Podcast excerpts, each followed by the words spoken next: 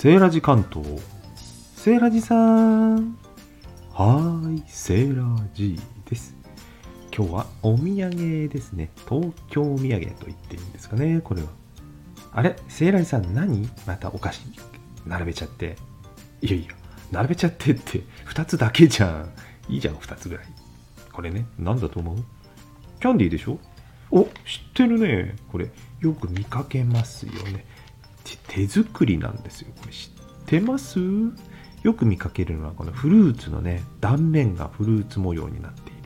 今ここにあるのはね、オレンジ、キウイ、バナナ、ブドウですかね。あともう一個これなんだろう、ピンク色のイチゴかな。これ面白いんですよね。このそっくりなね、フルーツの断面の味がする。楽しい、楽しいキャンディー。そしてもう一つね、買ってきたのが、クリスマス模様。季節柄ですよね。クリスマスツリーとかね。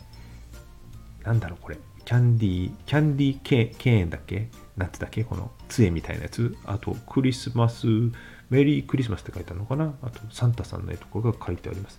こっちのサンタさんの絵が描いてある方は、クリスマスバージョンは味がわからないので、味はちょっとね、お店の方でね、説明を見ましたけどもね、なんて言ってたかな？セーラジさん、ちゃんと準備してから収録始めてよ。ごめんごめん。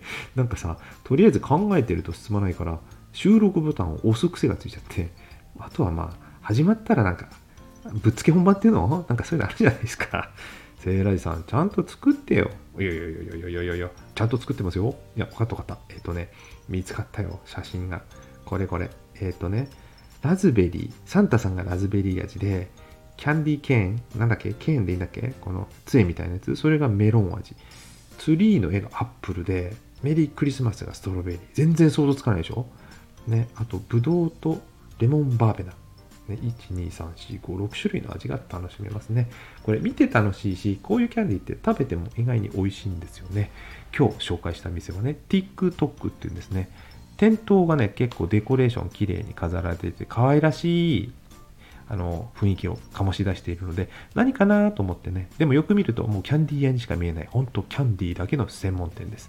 店頭でこのキャンディーの実演もね、制作の実演もしているそうです。今日私が行った時はちょっとね、制作中ではなかったので、制作しているところは見れませんでしたけども、目で見て楽しみ、食べるキャンディー。